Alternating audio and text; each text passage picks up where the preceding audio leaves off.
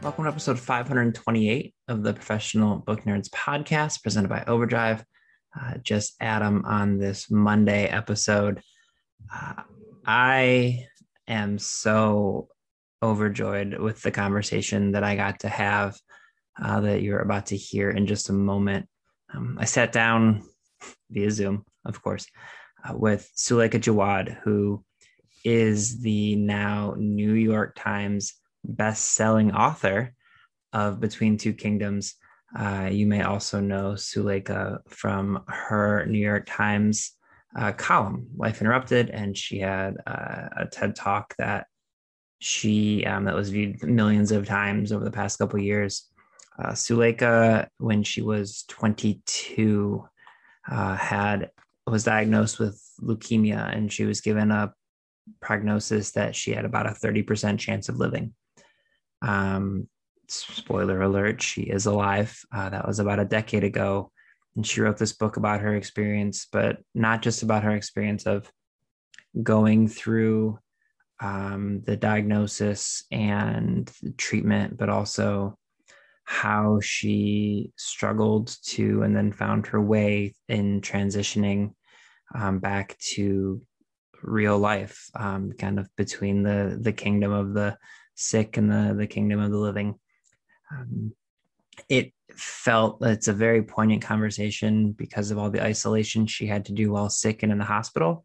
Um, compares greatly with all of the isolation we've all been experiencing now for a full calendar year. Uh, so it was, it, you know, every once in a while I get to have a conversation with someone where like, it just instantly feels like we're kind of clicking and on the same page, and that's sort of how I felt chatting with Suleika. So uh, yeah, I her book again. It it was it's her first book. It came out uh, I think three weeks ago at this point, and it debuted on the New York Times bestsellers list. And it's just one of those books where it has stayed with me, and I know that it's going to be one that I think of all year round. Um, it's heartbreaking, but also inspirational, and I think you're just going to love it. Um, if you have feedback on this or any of our episodes, you can, of course, always go to professionalbooknerds.com to contact us or just email us at professionalbooknerds at overdrive.com um, or just shoot us a tweet or a message on Instagram at probooknerds. I uh, would love to hear from you. Uh, I hope you guys check out this book, um, borrow it, listen to the audiobook, which Suleika does. Um, go buy it, buy a copy of it for a friend or a family member it's just a very special book. It's one, you know, only these books don't come around that often, and I I, I implore you to read this one. Uh, I'm not gonna keep you any longer. Um, I'm gonna let you get right to this conversation. So I hope you guys enjoyed this chat with the truly incredible Suleika Jaouad on the Professional Book Nerds podcast.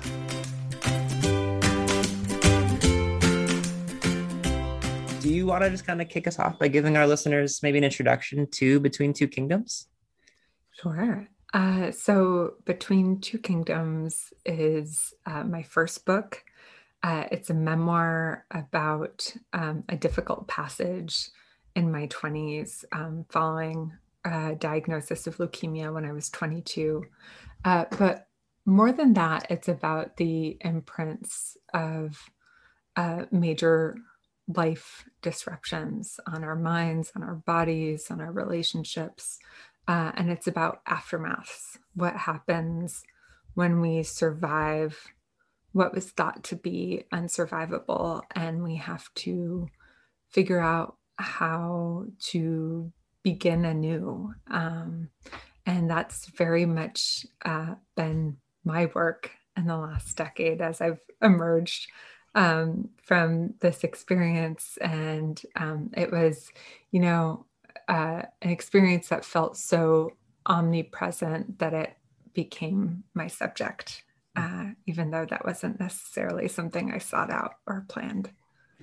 Well, and something that I, I was really I, loved about your book is you know it's obviously it's called Between Two Kingdoms, and, and you talk a lot about you know the difference between like the kingdom of the living and the kingdom of you know the sick and but what i loved about the book is so often i think when people and i know you've heard these things before about like oh your journey as a cancer survivor and uh, but you extend the book beyond your you know your bout with cancer your fight your whatever your journey whatever you want to you know insert noun here but you extend beyond that and talk about what kind of happens next. And and i just i love that concept of you know living beyond like a moment and answering sort of now what and so mm-hmm.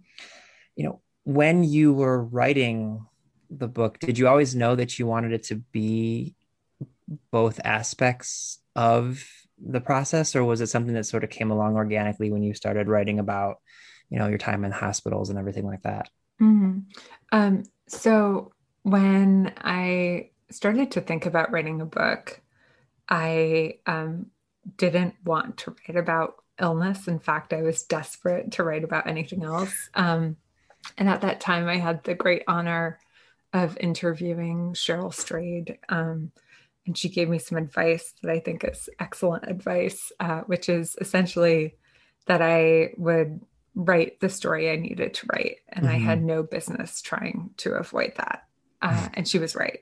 So I uh, knew I wanted to write about the aftermath of that experience. I was interested in in reentry, um, and um, you know, I remember when I was sick reading you know all kinds of different illness narratives and, and cancer books and the final act of that book was always you know the the survivorship the the cure um, but no one really seemed to give much ink to what happened after uh, so i think because of that in my mind you know the goal was obviously to survive and and to be cured um, even if that didn't always feel within the realm of the possibility or within the realm of possibility. Um, and I'm not sure I gave much thought as to what would happen after that. I think I just kind of assumed I would return to the kingdom of the well, that I'd kind of organically and eagerly fold back into the rhythms of living. Uh, but that didn't happen.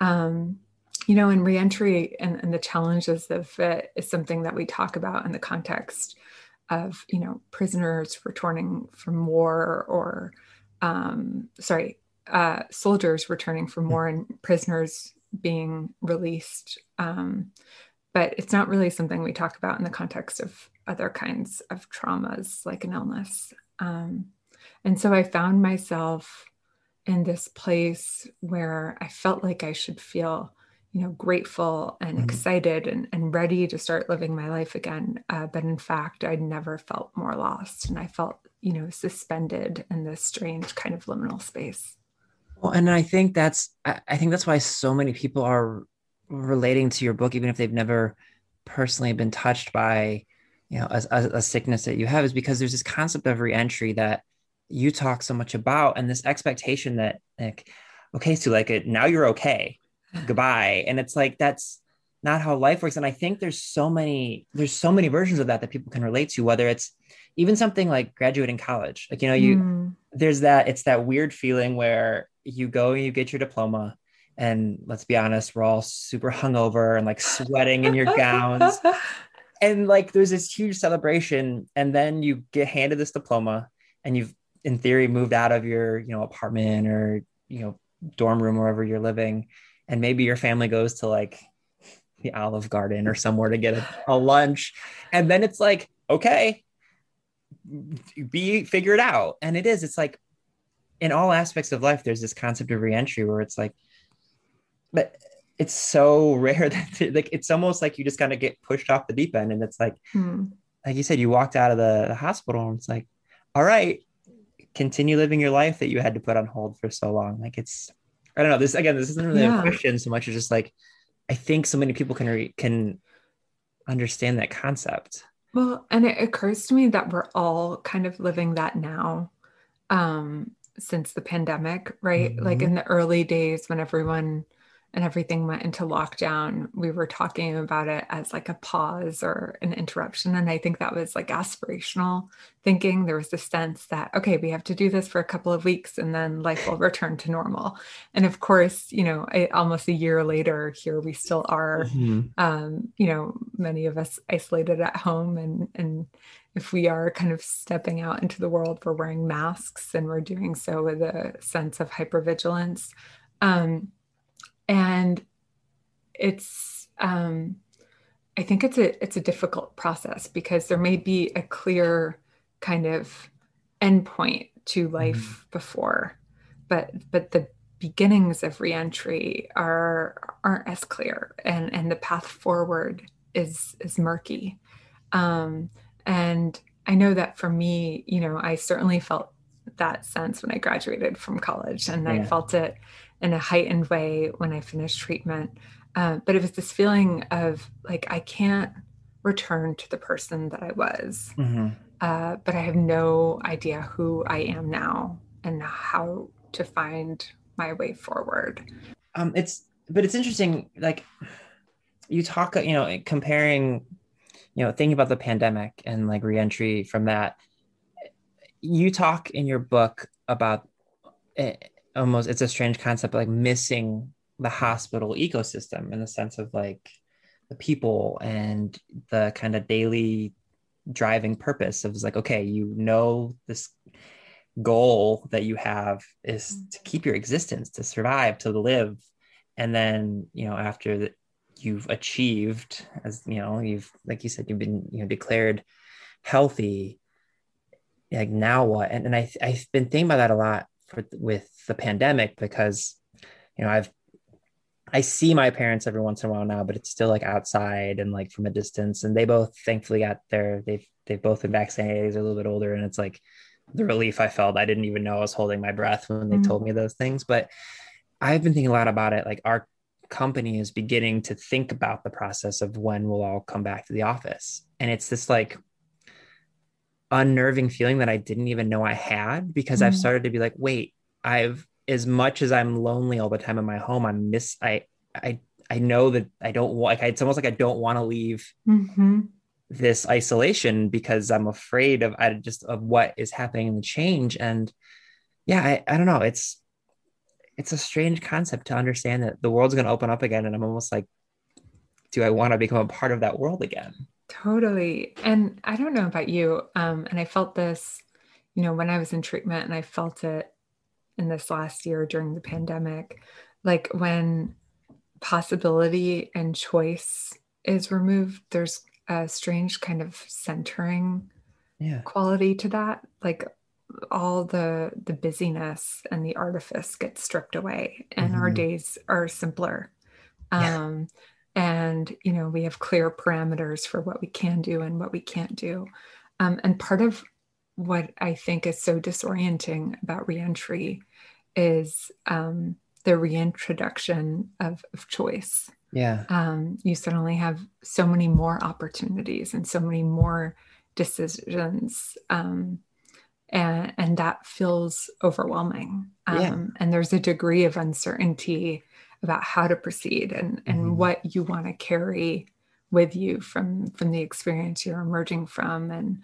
and what that means um, and i also think um, you know in these periods of isolation whether they're chosen or forced um, there's a, a, clarity that comes with that mm-hmm. um, and a kind of rerouting of priorities and then when you find yourself in a position of being able to, you know, re-enter the world or to mm-hmm. navigate um, the world beyond your windows. Um, it's at least for me, it, it's hard to know always how to um, apply that clarity and apply what's been learned to whatever comes next. Yeah, uh, along those lines, do because I, I agree. I I feel like trivial things that maybe I didn't realize were trivial when I could see like I have I, I have a big family and it's chaos all the time. And like you know there's these petty squabbles you know siblings will have or like you know being sassy about one of how my sister might be teaching one of her four kids even though I don't have kids myself. Like you know like those little things that now I'm just like grateful to FaceTime with them. And so I'm, I'm like realizing these small things that like I would stress about mm. I mean aren't as important. Like after you know overcoming everything that you did like do you find small things to be a little like do you not worry about them as much? Seems things like even like deadlines or like like do you find yourself understanding their like place in the grander scheme of things or do you still worry about them? Have you like been able to i don't want to say return to normalcy because none of us are having a normal life right now but like do things like that stress you out less or do you still find yourself thinking about them it's such a good question. I mean, I remember about a year after I finished cancer treatment, I was having lunch with a friend and my hair was awkwardly growing out and I had a kind of pseudo mullet. And I made some comment about like having a bad hair day and being embarrassed about my mullet. Mm-hmm.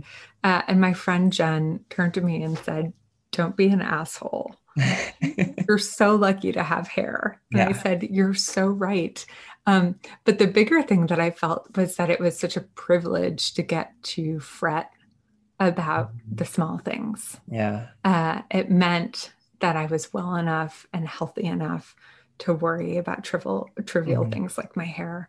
Um, so I think you know it's a balancing act. On the one hand, um, you know, we do get these um, epiphanies and, and, and realizations that come uh, when our life has been dramatically disrupted or mm-hmm. we feel somehow a heightened sense of our mortality and that's useful information yeah. um, but also if we were all to live every day as if it were our last uh, mm-hmm. we would a first all go immediately bankrupt and our world would probably combust into flames mm-hmm. um, so i'm always you know struggling to find that balance yeah. to to hold on to those kind of bigger realizations or priorities while also trying to return to some semblance of normalcy and even yeah. to kind of revel in, in, the small things because it's a privilege to be able to revel mm-hmm. and worry about the small things.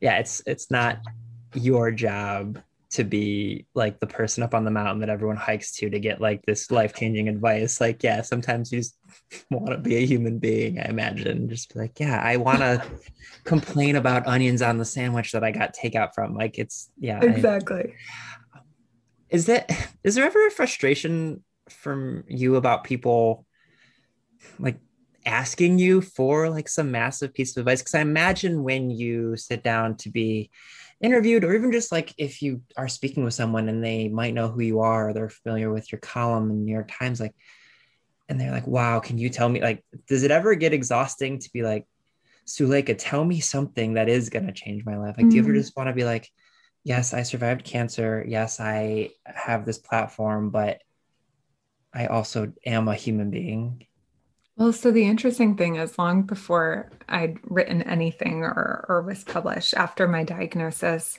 um, I found that there was this way in which illness made it such that, you know, pretty much overnight with my diagnosis, people were suddenly calling me brave and inspiring and yeah. strong. And that never really resonated with me because it, mm-hmm you know, this diagnosis wasn't something that I had chosen or yeah. wanted.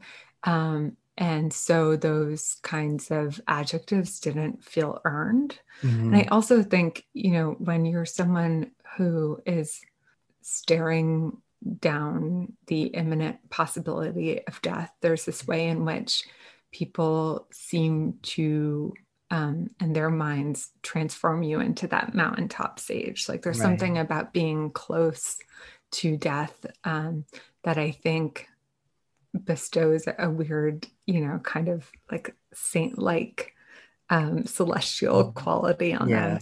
And I found that all very disorienting. Mm-hmm. Um, and I, you know, bumped up against that sort of heroic survivor's narrative over and over and over again yeah. uh, during my treatment. And it, it, was a big source of frustration for me, mm-hmm. even though I know that people meant well. Um, but the kind of real acts of, of bravery um, and of strength, I think, um, for me, were the ones that were within my control. It wasn't the very fact of surviving or having gotten this diagnosis, but it was how um, I, I, wanted to measure myself based on how I kind of responded uh, mm-hmm. uh, to these circumstances. um, I have a quote. Let me see if I can find it. I keep all, I have a big stack of post-it notes Mm-hmm. and um, quotes and things that I write down. It's under my laptop because I've been thinking about it a lot. Mm-hmm. Uh, but there's this line from uh, Viktor Frankl that I think a lot about, and he wrote, "Between stimulus and response, there is a space, and that space is our power to choose our response, and our response lies our growth and our freedom." Um, and so, to me, that that idea of like how we respond to the inciting event, to the stimulus, uh, feels like the real test and and measure of, of character and of strength. Yeah, I I love that so much. I um I have a friend that I've known since college that she this past February celebrated her 19th anniversary of her heart transplant. Mm. And um she it's the same thing. She always says like everyone always wants to ask about her journey, quote unquote, of receiving a new heart and how much courage it took. And she likes to joke all the time. She's like, I'm not brave because the powers that be gave me a shitty heart. She's like, if you want to talk about my quote unquote bravery, talk about the things I've done in the past decade where she works with this place in Cleveland here called the Transplant House and how Mm.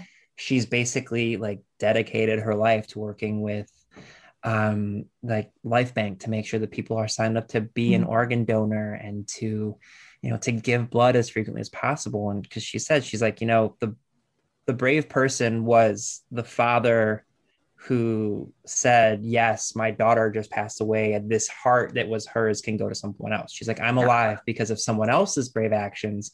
And she's like and i've tried to you know not pay that forward but she's like i've tried to use this life that i've been given to be Mhm. brave. But like you said that the bravery didn't come in laying in that hospital bed for her. She's like i had to lay in a hospital bed. They, i Right. wasn't awake doing the surgery myself.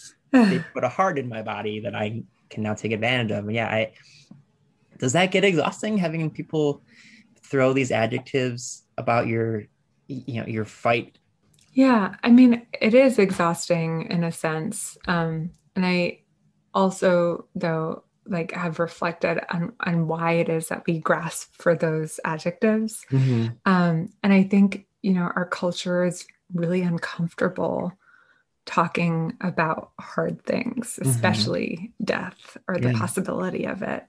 And so, you know, instead of it becoming an opportunity for for a, a really vulnerable kind of raw conversation, uh, we plaster we plaster over that discomfort Mhm. and, and those fears with all kinds of like bumper sticker slogans and platitudes and there were so many of them i mean like search for the silver lining or my my least favorite god doesn't give you more than you can handle Oh. because of course you know it felt like god had sure as hell given me more than i could handle yeah. yeah that thinking about that like the concept that i mean obviously that's like i feel like that, that's a whole other podcast of like the concept of like a higher power and like what they give us and like just the thought of like there's infinite cosmos and universes and like this person or this thing that created all of it is going to care about this like individual person on this one planet. Yeah but um i when when writing this and going through and then i know and i know you also did the audiobook um you know so rereading the stuff that you had read and worked on like was it cathartic to do it or i mean i know that the, the actual journey of going to speak with all of these different people who would connect with you i imagine there was a lot of catharsis there but like was there a feeling of like it felt better to get this story down on, on paper and then now Mm. endlessly talk about it with people like me or is it something that you were removed enough from everything you'd experienced that it was just like oh i have a story i think i should share Yeah, I mean, you know, it's interesting. I think when we talk about writing, there's this kind of like false division between like writing that feels cathartic and then Mhm. serious literature. yeah And so when people would ask me that question in the past, I would always say, no, it's not catharsis. Like, this is my Mhm. work. Um, but the truth is, like, all writing feels cathartic for me. Yeah. And um, I think, um, you know, the opportunity to get to excavate these memories mm-hmm. and to kind of search for the truths behind the truths behind the truths um, was a kind of catharsis, even mm-hmm. when it felt really difficult and I wanted to just kind of hit my forehead against the desk. Um, well, that's part of the writing process too. You have to do that. Always, yeah, yeah. Um, and um, you know, whether I'm writing like a reported story about someone else or I'm writing a personal essay or right now I'm kind of toying with some ideas for for fiction. I think I'm always trying to write towards some unanswered question that I'm mm-hmm. grappling with in my own life. Um, and the truth is, like, even since uh, this book coming out, I'm still understanding that story differently. Mm-hmm. Uh, and that's the magic of, of writing and, and, the subconscious is you can write your way towards something. And even when you finish writing it and you think you've kind of understood it, mm-hmm. um, you reread it again and realize, oh, actually, I was writing yeah. about this, not about the thing I, I thought I was writing about. Well, it's, it's, it's so interesting because um, I've had so many authors tell me over the years that people suggest, oh, write what you know. And then interestingly, uh, recently I interviewed this author, Emma Stonex. She lives in England and she wrote this book called The Lamplighters, which I think just came out maybe like yesterday. Um, Congratulations, but, Emma. yeah, exactly. Yeah, it's, but she was, she wrote this book about, um, it's this book, this, The Lamplighters, and it's this, book about this thing that happened in 1900 where three lighthouse um, keepers in 1900 like disappeared and it was off the coast of Scotland and it's there's it's an unsolved mystery quote unquote and she was so fascinated by the story and she was told by um, uh, one of her like professors write about stuff you don't know and mm-hmm. she's like so I knowing nothing about lamp lighthouses decided to write a whole mystery novel about them and it was beautiful and it's a wonderful book but like it's interesting this concept between oh write what you know or write what you don't know because you this book i met is was really both for you right it was like mm. obviously your story but then you know there's a lot of like you said you're still discovering about maybe other people will will intake it or also just like even something as simple as when you wrote about like learning how to drive there's so much there that's both yeah. I mean, I think for me, it's a combination of both those things. Like I write from the place that I know toward the place that I don't know, yeah. if that makes sense. Mm-hmm. This idea of writing what I didn't want to know about myself became my kind of marching orders uh, in the writing of this book. So interesting. Um, there's two things that are kind of connected that I want to ask you about. One is the 100 Day Project, which I am now obsessed with, and I have been noodling since I finished your book on like what I want my hundred day project to be. So talk about that in a second, but and how it connects to you've created this thing called the isolation journals, which mm. I am also obsessed with. So first, can you explain to our listeners who haven't read Between Two Kingdoms yet what the hundred day project is? Because I cannot stop thinking about. I feel like I'm going to spend hundred days thinking about my hundred day project. But what it is and how it sort of um, helps you maybe you know find a writing voice or however it it helped yeah. you yeah so that first summer um, after my diagnosis i spent it in isolation in a hospital room and i was in a really low down place it was a dark place and an angry one and i was like intent on setting the world record for the number of Grey's Anatomy episodes watched consecutively. So when I wasn't sleeping, that's what I was doing. Uh, and my friends and family, understandably, were a little concerned.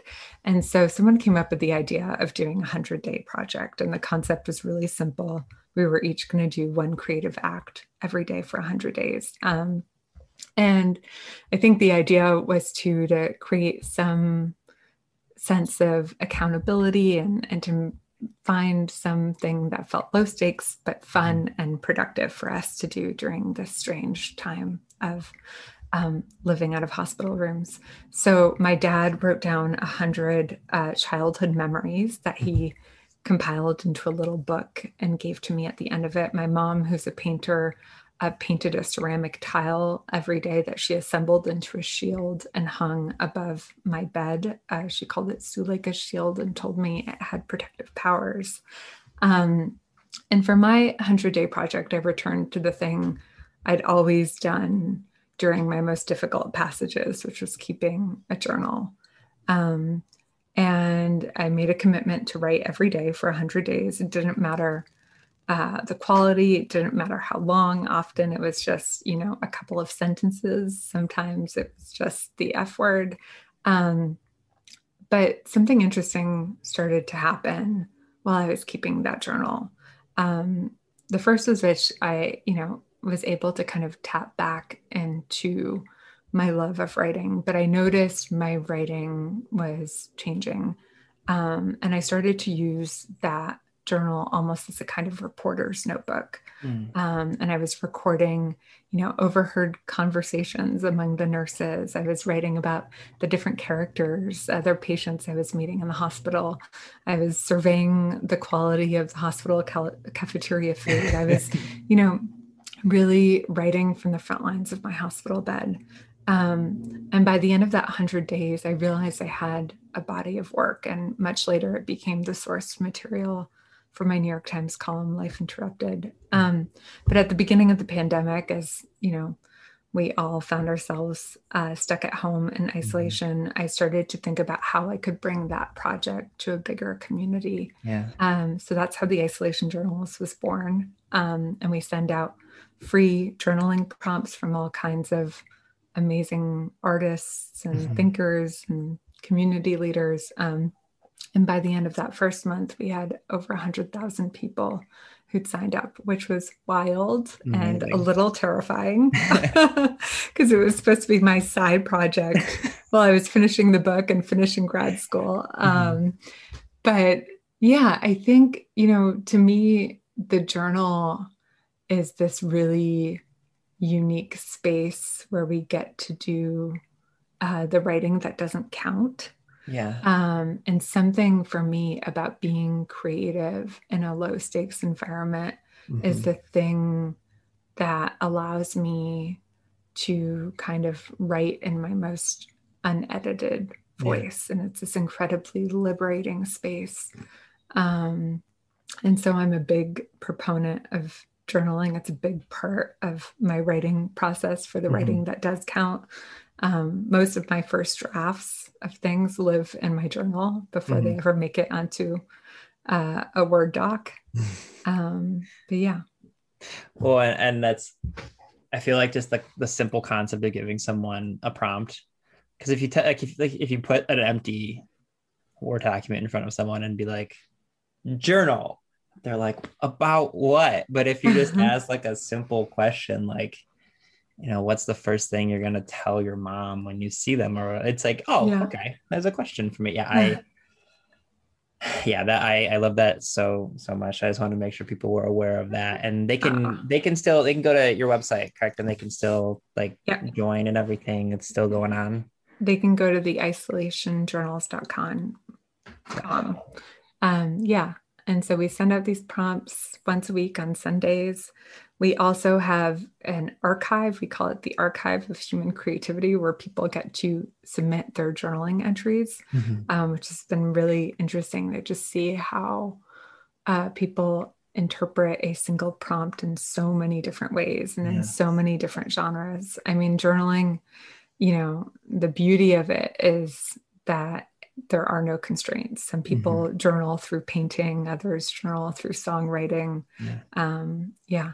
So it's been it's been uh, probably the highlight of this last year. Yeah, um, that makes me so happy. Um, okay, so towards the end of our podcast, we like to ask nine lighthearted questions that we call the Nerd Nine because I like alliteration.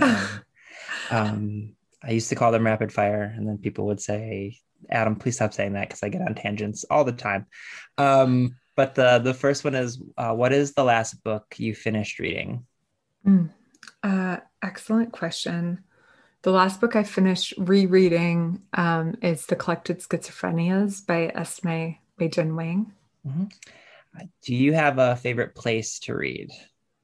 Uh, I bought this reclining armchair off of Craigslist that's in my office, and it's incredibly comfortable. And I feel like I'm lying in a bed.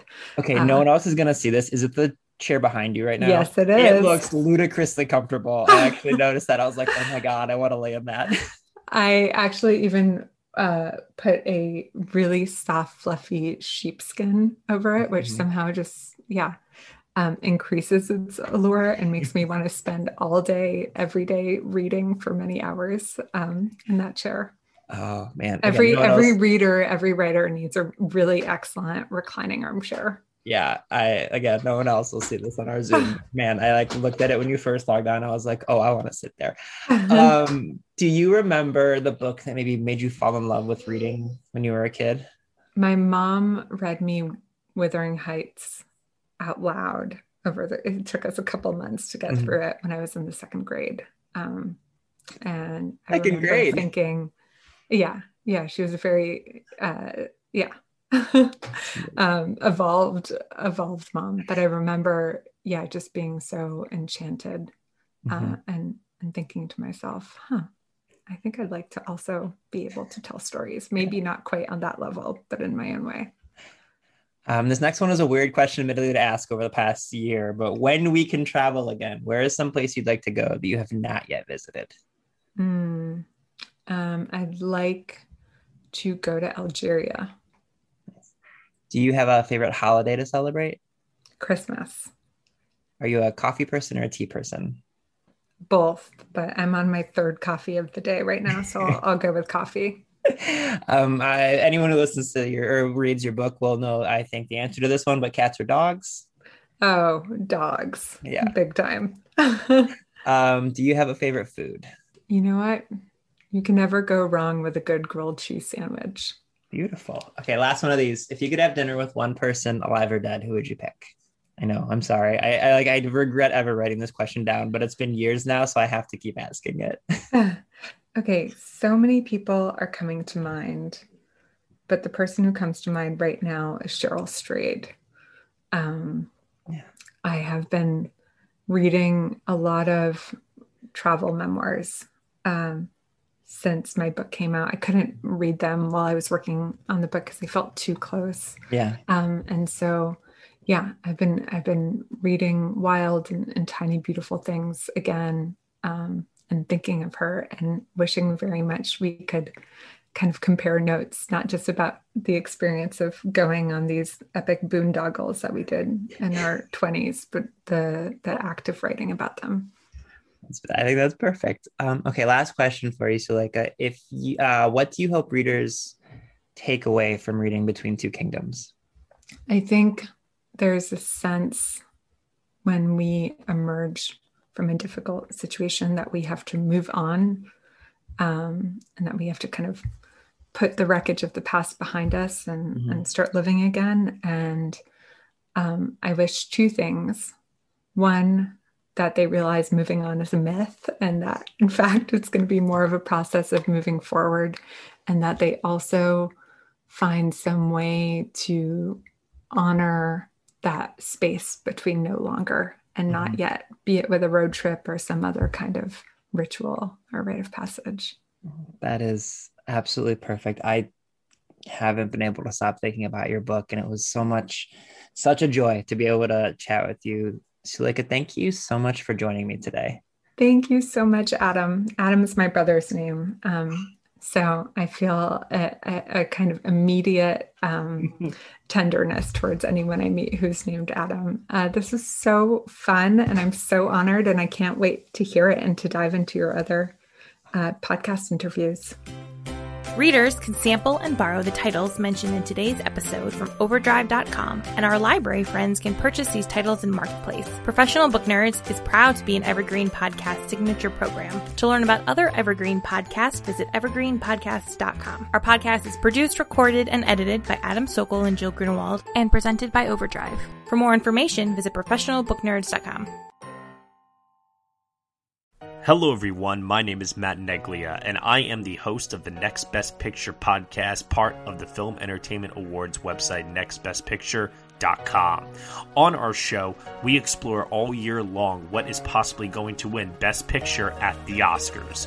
We do this by conducting interviews with people within the film industry, holding weekly reviews of the latest theatrical releases, and on our main show, where we dive into various different topics, answer your fan questions, and also do our best to explore Oscar history's past in hopes that it will tell us something new for this upcoming award season race. We hope that you will join us on all of the various podcasting networks. We look forward to seeing you over at nextbestpicture.com.